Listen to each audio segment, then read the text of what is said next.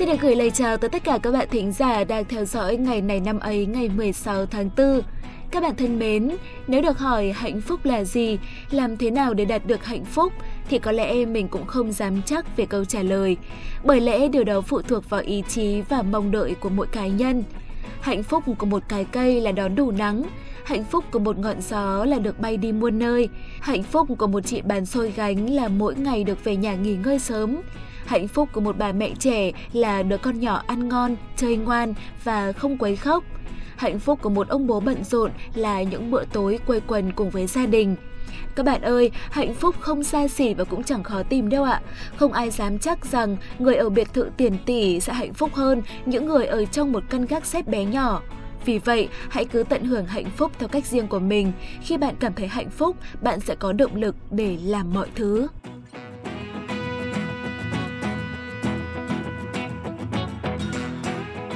Các bạn thính giả thân mến, hôm nay là ngày 16 tháng 4, cũng là ngày 106 trong năm.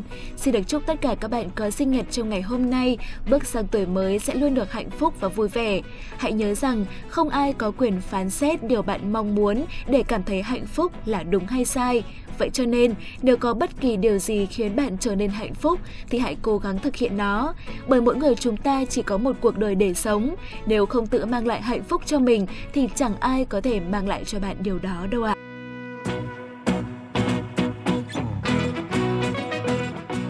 thường lệ, chúng mình sẽ gửi tặng cho các bạn một câu danh ngôn hay là một câu nói hay để làm đầy thêm kho kiến thức của các bạn. Và câu nói của ngày hôm nay như sau. Đừng xấu hổ khi không biết, chỉ xấu hổ khi không học. Có lẽ câu ngạn ngữ Nga này đã rất quen thuộc với những ai đã và đang ngồi trên ghế nhà trường. Nó thường được lồng ghép vào những bài giảng dạy hay là những đề thi văn để nhắc nhở mỗi chúng ta về tinh thần tự giác học tập. Nhưng câu ngạn ngữ này không chỉ có ý nghĩa đối với lứa tuổi học sinh đâu ạ.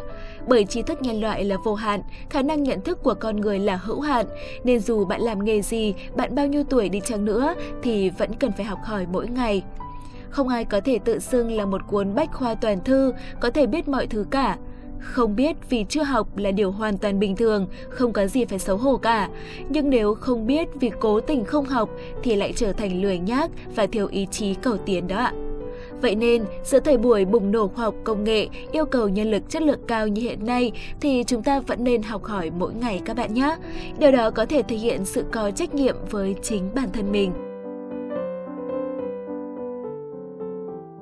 Ở phần cuối của chương trình, hãy cùng khám phá xem ngày 16 tháng 4 của những năm về trước đã có những sự kiện trọng đại gì xảy ra các bạn nhé.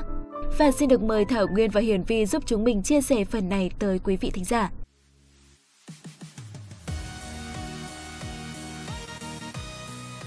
Các bạn đang nghe chuyên mục ngày này năm ấy, hôm nay ngày 16 tháng 4, ngày thứ 106 trong năm và như thường lệ thì Hiển Vi và Thảo Nguyên sẽ đồng hành cùng các bạn.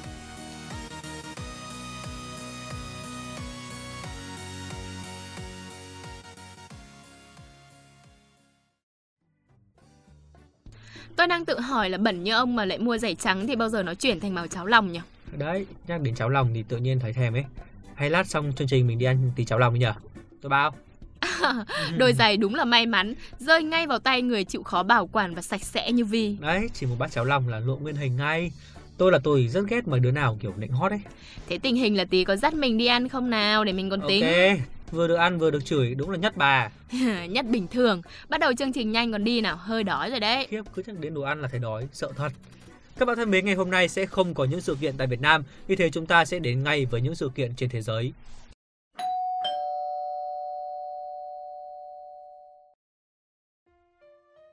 Ngày 16 tháng 4 năm 1867 là ngày sinh của Wilbur White. Ông cùng với em trai là Orville White, được nhiều người biết đến với tên gọi anh em nhà White, đã đi vào lịch sử thế giới với tư cách là những người đầu tiên thử nghiệm thành công cho máy bay bay được. Chuyến bay đầu tiên trong lịch sử nhân loại được thực hiện vào ngày 17 tháng 12 năm 1903 tại đồi Kindeville, Kitty Hawk, Ban Bắc California, Mỹ. Mỗi anh em thực hiện hai chuyến bay vào ngày hôm đó. Lần bay đầu tiên do Orville thực hiện kéo dài 12 giây và bay được khoảng 36,5 mét. Lần bay cuối cùng do Wilbur thực hiện kéo dài 59 giây và bay được 296 mét. Chiếc máy bay lúc đó có sải cánh dài khoảng 12 mét và nặng khoảng hơn 300 kg với động cơ xăng 12 mã lực. Hiện nay nó đang được đặt tại Viện Bảo tàng Hàng không và Không gian Quốc gia Hoa Kỳ tại Washington DC. Tuy chiếc máy bay chưa thể tự cất cánh mà phải nhờ một thiết bị phóng bằng vật nặng cho thả rời và khi cất cánh hạ cánh phải lựa theo chiều gió, nhưng sự kiện này đã gây ra được tiếng vang dư luận rất lớn. Chúng ta sẽ cùng chuyển sang thông tin tiếp theo. Diễn viên đóng phim, nhà biên kịch Sir Charlie Chaplin sinh ngày 16 tháng 4 năm 1889.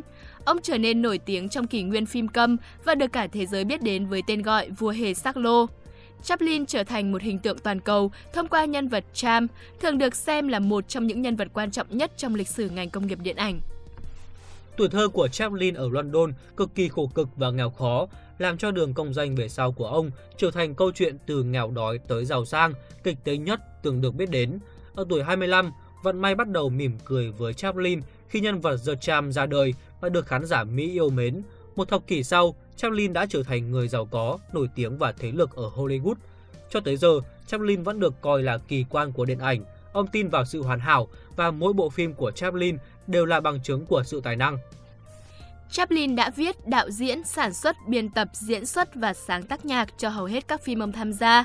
Ông là người cầu toàn và sự độc lập tài chính cho phép ông dành nhiều năm để phát triển và sản xuất một bộ phim. Sự nghiệp của ông kéo dài trên 75 năm, từ tuổi thơ trong kỷ nguyên Victoria cho đến một năm trước khi qua đời ở tuổi 88, đem lại nhiều lời tán dương cũng như tranh cãi. Năm 1972, như một phần của sự tái công nhận giá trị sự nghiệp của ông, Chaplin nhận giải Oscar danh dự cho tác động không thể đo đếm được của ông trong việc đưa điện ảnh thành hình thức nghệ thuật của thế kỷ này. Tuy nhiên, đằng sau sự nổi tiếng và giàu có của vua Hề là một cuộc đời đầy bi kịch. Chaplin thường xuyên tự hào về những cuộc chinh phục của mình và từng thú nhận đã quan hệ với hơn 2.000 phụ nữ. Có vóc dáng thiếu cân đối, người lùn, đầu to, gầy gò với đôi mắt màu xanh, sang vua Hề luôn tự tin tuyên bố, chính xác là tôi không thích cô ta, chỉ có cô ta say đắm tôi thôi. Mặc dù nổi tiếng và giàu có, nhưng việc đi tìm hạnh phúc thực sự với Chaplin rất khó khăn. Có lẽ gốc rễ hành vi bất thường của ông với phụ nữ là do nỗi ám ảnh về tuổi thơ đau buồn khi bị mẹ bỏ rơi lúc mới chỉ là một cậu bé. Mẹ của Chaplin thường xuyên ngoại tình và ngay cả ông cũng không biết cha ruột mình là ai. Chaplin không bao giờ tin vào phụ nữ, ông luôn sợ mất mát và bị bỏ rơi. Chaplin đến với những người phụ nữ và đối xử với họ theo cách của mình. Trong cuộc đời của mình, Chaplin trải qua 4 cuộc hôn nhân. Ba cuộc hôn nhân tan vỡ là ba cơn ác mộng đối với những người trong cuộc. Chaplin luôn bị những người phụ nữ buộc tội là độc ác, tàn nhẫn, hành hạ họ về tâm lý và đôi khi còn khá bạo lực. Thông tin về vua hề sắc lô vừa rồi cũng đã kết thúc ngày này năm ấy hôm nay. Xin cảm ơn các bạn đã chú ý lắng nghe. Xin chào và hẹn gặp lại.